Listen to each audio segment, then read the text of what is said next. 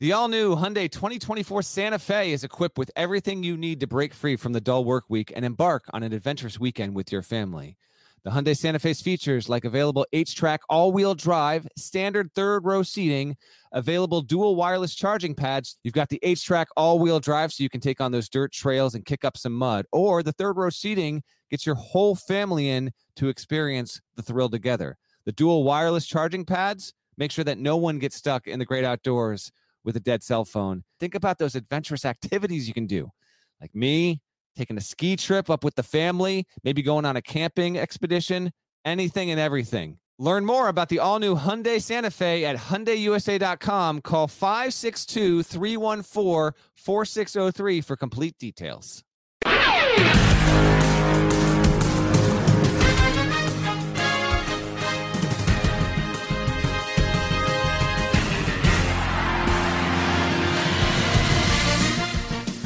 Welcome in.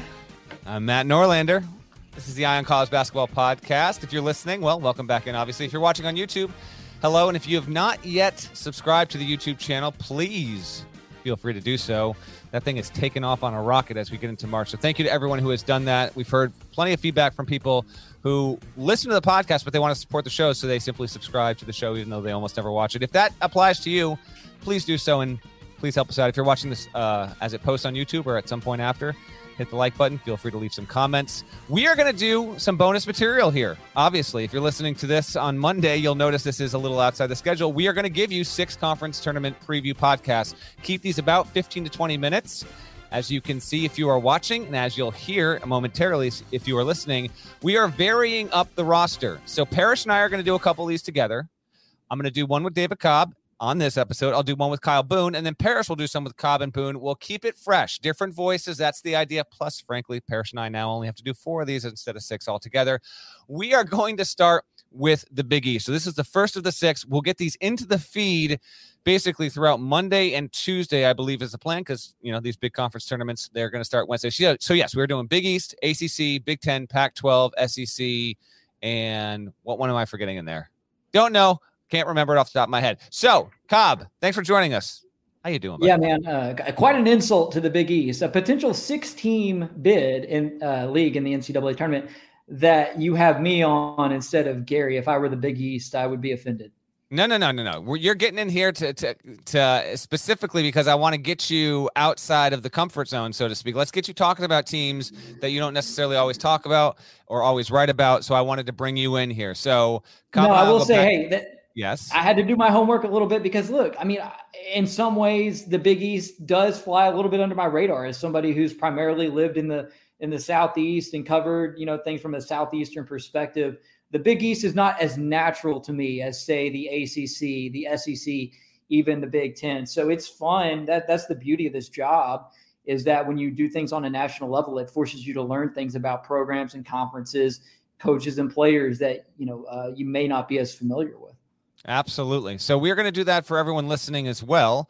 Um, if you are, if this is a crash course, if you found the Eye on College Basketball Podcast in recent episodes and this is up your alley, we hope it is. Again, these will be relatively quick episodes, but just quick primers. Get you going, get you in gear for conference tournament season. The Big East tournament will be held Wednesday through Saturday of this week. And as always, Madison Square Garden is the host venue. The title game will air Saturday at 6:30 p.m. Eastern on Fox. So again, Wednesday through Saturday. Wednesday is the first round. Thursday we get into the quarterfinals. I will be on hand in New York City for both the Big East and ACC tournaments. I'll be ping ponging back and forth. Um, and so there we go. The Big East first team has been announced. It's a six man first team. I got issues with these conferences. They can't stick this to five people, but whatever. Um, here, here's the players to know, at least evaluated and said to be the best in the conference this year. RJ Cole, UConn. Adama Sanogo of UConn. Cole's a guard. Sanogo's big. Justin Lewis, sophomore, terrific wing, really broke out in a significant way. Uh, Julian Champagnie of St. John's, big time player. Jared Rhoden Seton Hall, kind of an overlooked gem, although Pirates fans know what I'm talking about. And then Colin Gillespie, no surprise, preseason player of the year. He was the only unanimous vote for the Big East first team. Colin Gillespie. As we record this, Big says not yet announced his player of the year. It's going to be Gillespie. He's the only unanimous. He's the only pick. It will be Colin Gillespie. Uh, you heard it here first, I guess. All right. So with that in mind, we're going to give you a couple storylines to know before we, you know, talk about teams on the bubble, who could be a bid thief, and make our picks. So, without further ado, Mr. Cobb, to you, and I got some more to get to, but to you, big picture, what's the biggest storyline attached to the Big East tournament in your opinion? I, it might become Patrick Ewing again because mm-hmm. just just because of the name, right, and because of the fact that they made a run last season. So, if heaven forbid they were to win a game, he becomes the biggest story. And let's be honest, does anybody know what's going on there right now? Because it was about a what a week, ten days ago that the AD and the, and the administration kind of came out in support of Patrick Ewing, and then he muddies the waters the other day by putting out a somewhat contradictory statement that sort of makes it uh, you know ambiguous again about whether or not he plans to continue on into the future.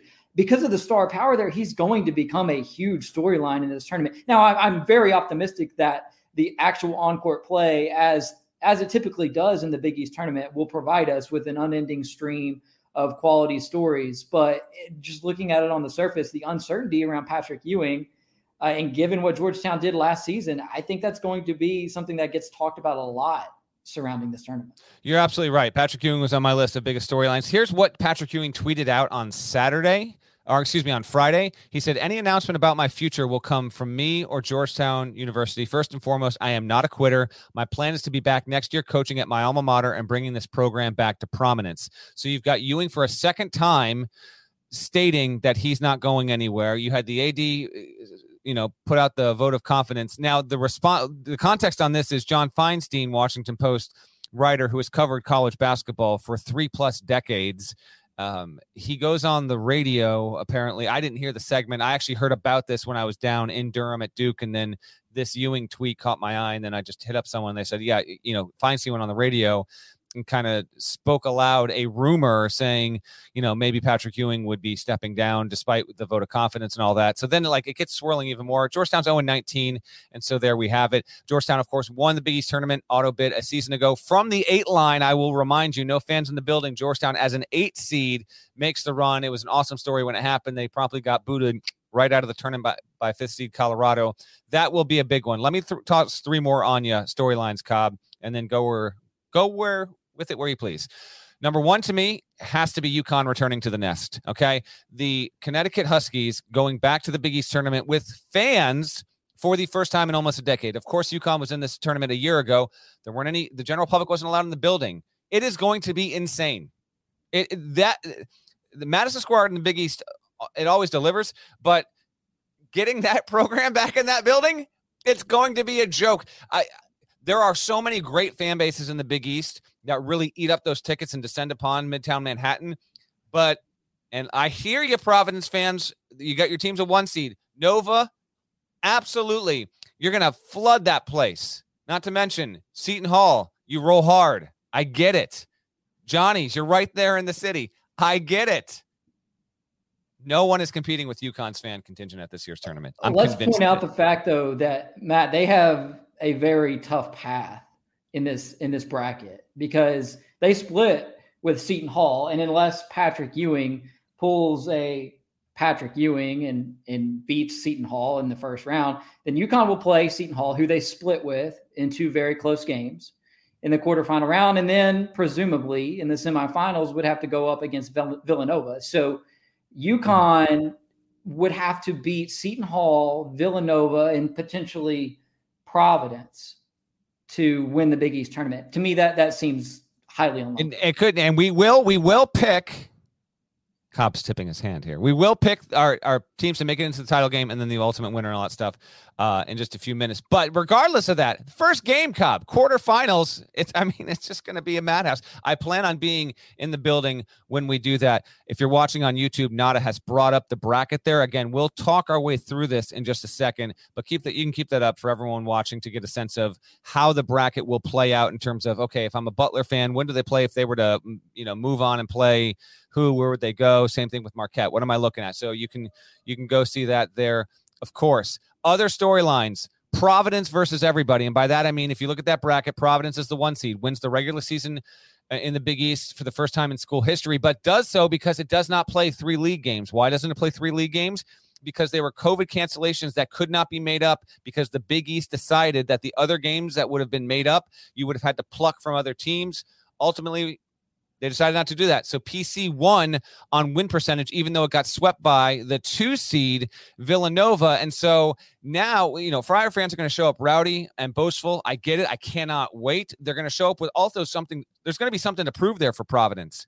Because Matt, let me ask you, hey, hey, you yes. live in the geographic footprint of this conference. Indeed. I don't sense that there's been the outrage over the win percentage champion with Providence this year that there was with the Big Ten and the AAC last year, where those were like seriously contentious issues in the sport of college basketball due to some of the COVID cancellations, creating conference champions who had fewer wins than second place teams. I, I haven't sensed uh, the the the sport wide angst over that with the Big East. It's pretty. It's close. It's not as much, I would say, as those two leagues from a season ago, but it's pretty close because even though we were still playing this season in the pandemic, there weren't as many scheduling issues aside from that, you know, three week burst with Omicron. And so, yeah, no, there's, you know, there, has been noise from UConn and Villanova's fan base. There's no doubt about it. Again, part of that's me living in the footprint there. Uh, but Providence in the number one spot, man, never been in that spot in this tournament before. It'll be interesting to see. And then the last storyline before we talk about teams on the bubble is UConn. I mean, not UConn, Villanova. You know, is it still their league? Providence is the one seed. UConn's back and going to have fans there, and and there's going to be a lot of energy and attention paid to that. But Villanova has the Player of the Year, still the best program in the conference right now. Is it going to be able to win yet another Big East tournament? It's effectively owned the league since uh, the Catholic Seven split off and uh, and redefine what Big East basketball meant. So those are the biggest storylines in addition to what Cobb mentioned there with Georgetown. Are you looking for a new basketball shoe? If so, this is Gary Parrish here to tell you that the New Balance Two Way V4 features the groundbreaking use of fuel cell technology with fresh foam, creating the ultimate combination of rebound and cushioning. Every step feels explosive and dynamic, and the upper construction features a lightweight textile that's supportive and breathable. So whether you're hitting the clutch shot or locking down the opposition, the Two Way V4 gives you the tools to play at a high level. Learn more and purchase the two way at newbalance.com. Robert Half research indicates 9 out of 10 hiring managers are having difficulty hiring. If you have open roles, chances are you're feeling this too. That's why you need Robert Half. Our specialized recruiting professionals engage with our proprietary AI to connect businesses of all sizes with highly skilled talent in finance and accounting, technology, marketing and creative, legal, and administrative and customer support. At Robert Half, we know talent. Visit RobertHalf.com today. Okay. Teams on the bubble, Cobb. Rapid fire here. Here's the deal if you're the Big East. It's been a good season. Providence, Nova, UConn, Seton Hall, Marquette, and Creighton, they're all safe. Creighton Marquette are going to play each other in the in the first round, as you can see on the graphic on YouTube. That's a four-five matchup that'll kick off on. I say kick off. It will actually technically tip off on Thursday. That means the only team that kind of quasi, maybe barely, I don't even think so, is on the bubble is Xavier. Give me your thoughts on Xavier. It's got that game against Butler in the first. It's going to be the first game of the tournament. Nine seeded Butler, nowhere near the NIT, uh, going up against Xavier. If X loses that game, do you think it's at large case is dicey, or do you think this team's in no matter what? I mean, I think its case should be dicey because I don't like teams getting in that have played their worst basketball leading up to Selection Sunday, and that's the reality with Xavier. Aside from uh, a win over Georgetown, which really counts for nothing. This is a team that's been on a pretty horrendous slide as of late. And going up against a Butler team in the first round that isn't going to do them a whole lot of good to, to win that game either, because we'll see. I, am not exactly sure off the top of my head where Butler is in the net. So not sure what sort of quadrant that game would be, but it's 128. Just so you know, I got you real quick. Butler is 128 in the net on a neutral court, 128 in the net is a quad three game. There you go. And, and then do we think they're going to beat Providence in the quarterfinals? I, I don't see it. I, I don't see Xavier really helping its case much in this conference tournament. Now, uh, they're on the bubble, so a lot of it's going to depend on what happens elsewhere around the country. Um, the, the, week is off to a good start for bubble teams, obviously, with Murray State taking care of business in the OVC final. But there's a lot of dominoes still to fall there. And so I, I just feel like Xavier is going to end up needing some help if it's going to get into the NCAA. Cobb might be onto something here. There's going to be Xavier fans that listen to this that that disagree. There's going to be ticked off Xavier fans who are almost nodding in agreement because they're just absolutely, you know, uh, they're furious over the fact that this was a preseason top 25 level team and it just they faded again down the stretch under Travis Steele. But here's the deal right now with Xavier. I'll be quick on this. Best team sheet metric as we record this on a Sunday night, it's actually the net 35. Now that's decent. Don't get me wrong, but results based metrics not not help, helping them. Strength of record 53. KPI is 39. Predictives kind of all over the board here. KenPom says Xavier's number 51 in the country. BPI is at 49. Sagarin's a little bit healthier at 39. A loss to Butler would get it really dicey. I do want to pick up on one thing Cobb said, and I'm not saying that you were alluding to this specifically. You were more speaking to your personal taste when it gets to evaluating tournament teams. Reminder, because I actually had two coaches in the past week kind of hit me up and talk to me about this thing.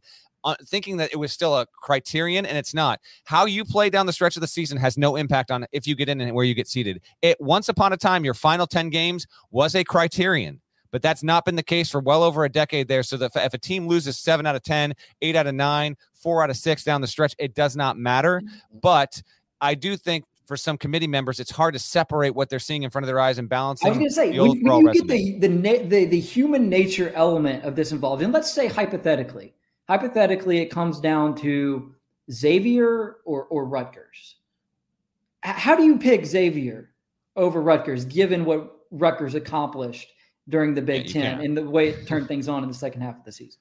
You can't, but with you saying that, how about this, man? Oh, it's just so fascinating. And obviously, we'll go deeper on Rutgers on the Big Ten preview. Right now, yeah, but we're recording this. Yeah, well, they're still pretty good. Rutgers is 76 in the net. It doesn't have a team sheet metric better than 50th. But objectively, Rutgers has to be considered safer than Xavier, in my opinion. But I think that these things, you know, debate one team versus the other, I think it's a wonderful thing for the committee, a great challenge to put forth in front of them because we are going to get real evidence here this year of how the committee is going to handle and grasp teams that either have drastically different metrics one versus the other loyola chicago springs to mind not good in resume based really good in predictives we've seen we've you know We've heard that tune before. Um, and you know, a Rutgers versus a Xavier is, is another one to keep in mind there. I think Xavier's if Xavier beats Butler, I'm saying they're in. I think I think I think it's in, but the metrics aren't wonderful, and I don't know if it's a surefire deal. Certainly something to keep an eye on. Well, to, to be clear, it's a very thin line because you're talking about a Xavier team that took Providence to triple overtime.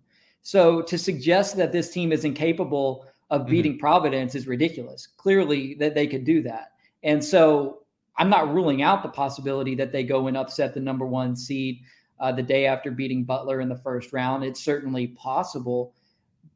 I, I just don't see how a win over Butler and, and that being it really helps a team that's struggled a lot down the stretch. And and then I just I do wonder if the human nature element of what that committee will be going through next week plays a factor in the way they are evaluated. So so I guess I'm I'm the devil's advocate here a little bit, but it's certainly possible because the line here is so thin, and this is a Xavier team that has shown flashes. So I'm not ruling out that the Musketeers. I think they are capable of, of going on a run this month, but there's been no signs uh, of that capability in recent weeks. Five and nine in quad one, four and two in quad two. That combines for a nine and 11 quad one, quad two overall mark. Not great, but not far from horrible. Five and one in quad three. Only four quad four games for Xavier, which is actually helping their net metric overall. Keep an eye out for that. Okay, bid thieves, the teams that have no shot at bubble status. The schools that apply here St. John's, Butler, DePaul, and Georgetown. Who's the bid thief there? If, if you got to pick one, and we do got to pick one, I think it's obvious. I go the Johnnies. I, I and I think I think you got to be on that train with me. Well, I mean, I, you know, I love Posh Alexander. Uh, yes. Uh, my guy, sub six footer, uh, nine assists, zero points in his last game. I think he'll be he'll be hungry to get in the uh, in the score column uh, this week, and and the type of a guy who honestly could easily become a darling of March because of his undersized nature and his defensive tenacity. He's sort of a made for March superstar who I hope at some point in his college career gets to shine on the NCAA tournament stage. Uh, I will actually go Butler though, just to be different, because you're talking about a veteran laden team in Butler and a team that I think, um, you know, they could they could maybe upset Providence. Uh, they played them close twice during the regular season. Providence is not invincible, and they've you know rated very highly in the in the in the luck category this year. They won a ton of close games, so I like I like the idea of Butler being a veteran laden team, a team playing for a coach who played at Butler, who might rally his guys for the postseason. I don't know. I, I just see some potential March type of substance there with Butler, even though it really hasn't shown up much for them this season. They don't have a star on their team, which is why I think they're going to get overlooked. I mean, there's nobody on that roster who averages more than 11 yeah. points a game. Um, but if somebody decides to flash or pop randomly this this week, uh, they could be a team that I could see getting on a heater, kind of like Georgetown did last season. You're out of your mind. Butler's lost five in a row, and they're not going to do this. But I, I appreciate, I appreciate the take there. I'm trying. I'm trying. I know. No, hey, listen. It's the Johnnies. It's it's the Johnnies. Only the Johnnies. Big East is not going to have a, a bid thief though. That's not going to happen here. All right, we're going to get out of here on this. Let's pick the title game matchup and tourney winner. Nada, if you could be so kind, if it's still there, bring that bracket back up so if people are watching, they can see it in real time. Um, pick our title game matchup, and then who's going to win the tourney mop. I will go first because I already got it here. I'm. I actually think we're going to get some noise. Okay. I, I talk about a team we haven't mentioned yet. I'm gonna get. I'm gonna put into the title game. Give me Shaka Smart's Marquette team. So I'm gonna have Marquette beating Creighton. A great one against Providence. Providence is going to lose a close game by four points for like the second time all season or whatever, and get into the title game. And then, uh, you know what? I'm going against what you mentioned at the top, Cobb. I, I'm going to have Nova and UConn in the semis. Just a classic Friday night Biggie semi. Just a classic. Those fans, oh my gosh, give it to me. And I'll have UConn winning. I'll have UConn winning, and it's return with fans to the Garden, long awaited, Uh, well overdue. So I'll have Marquette versus UConn in the Big East tournament championship game, and then give me UConn. It's got more talent, it's better defensive team. I think it's a bit more reliable. Marquette had some really nice moments, but it has been more wobbly as of late. I think Shaka Smart's going to do well for himself in this spot overall. I think that is not out of the realm of possibility.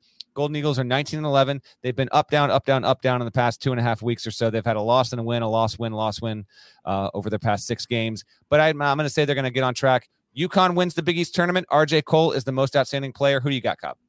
Yeah, I'm going Nova. This is a team that nationally has been slept on since they lost some of their marquee non-conference games uh, early on. So they they dropped games against UCLA, Purdue, uh, Baylor. They they did beat Tennessee, but th- it's a team that kind of fell off the national radar in some respects because of the fact that it didn't have a strong showing early in the season, as it was navigating uh, some injury and depth problems, mind you. So a little bit of a deeper team now that at least I think is in better position to soldier the postseason than it was to soldier uh, November. And a team that is coached by Jay Wright, a team that has gone on the road and, and beaten some good teams in this league. So I will go Villanova to win it all. I'm having a hard time deciding who I really believe is they're going to meet in the title game, though.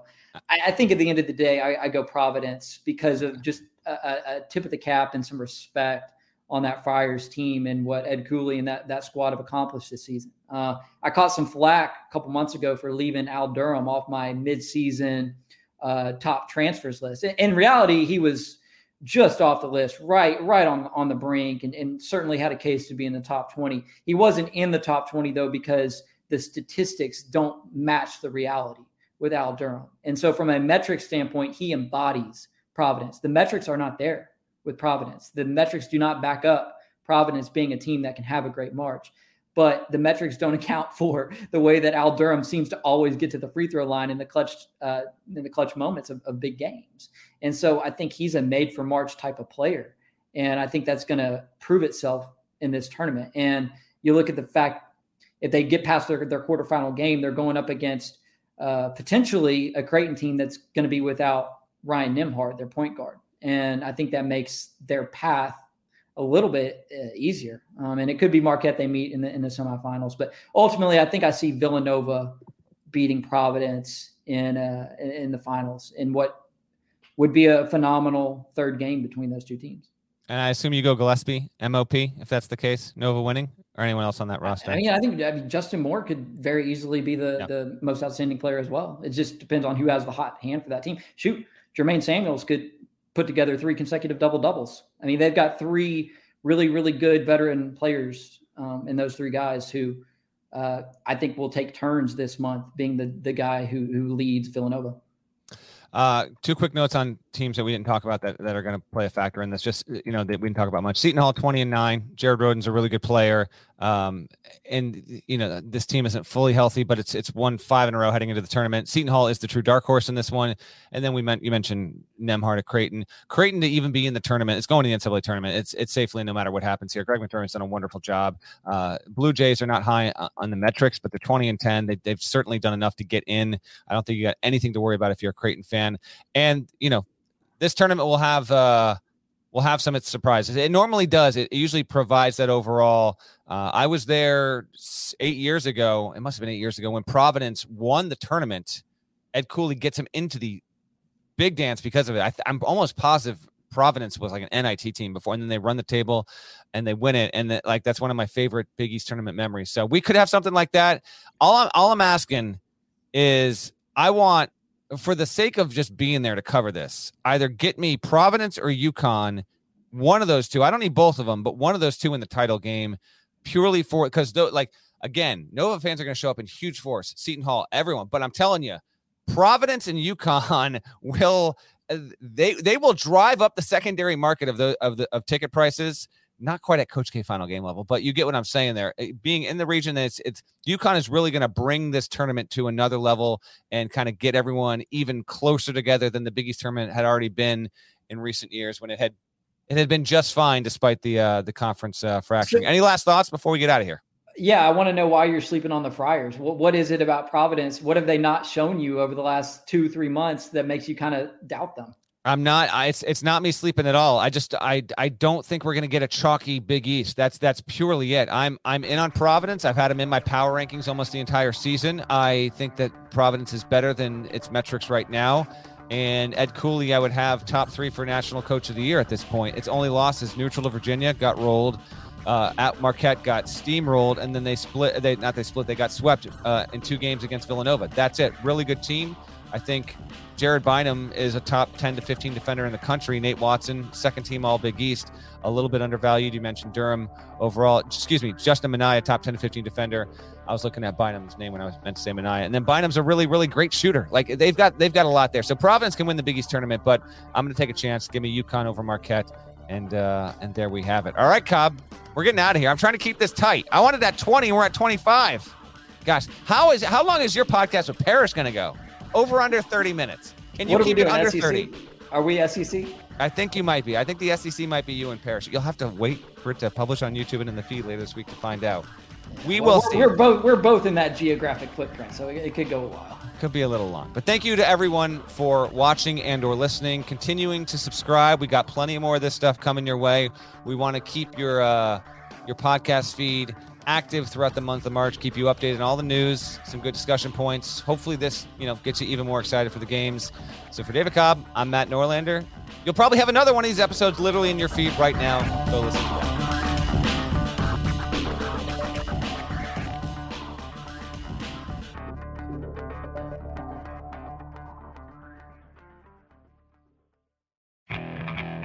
Okay, picture this. It's Friday afternoon when a thought hits you. I can waste another weekend doing the same old whatever, or I can conquer it. I can hop into my all-new Hyundai Santa Fe and hit the road. Any road. The steeper the better. Because my all-new Santa Fe is available with H-Track all-wheel drive so I can hit the trail without a worry in the world. Heck, with three rows and best-in-class rear cargo space, I can pack the whole family in with all our gear. We've got available dual wireless charging for our phones so we'll never lose touch with civilization and we won't lose touch with the primordial power of Mother Earth. So which is it? Waste the weekend or do something a little more epic? And conquer it in the all-new Hyundai Santa Fe. Visit HyundaiUSA.com or call 562 314 4603 for more details. Hyundai, there's joy in every journey.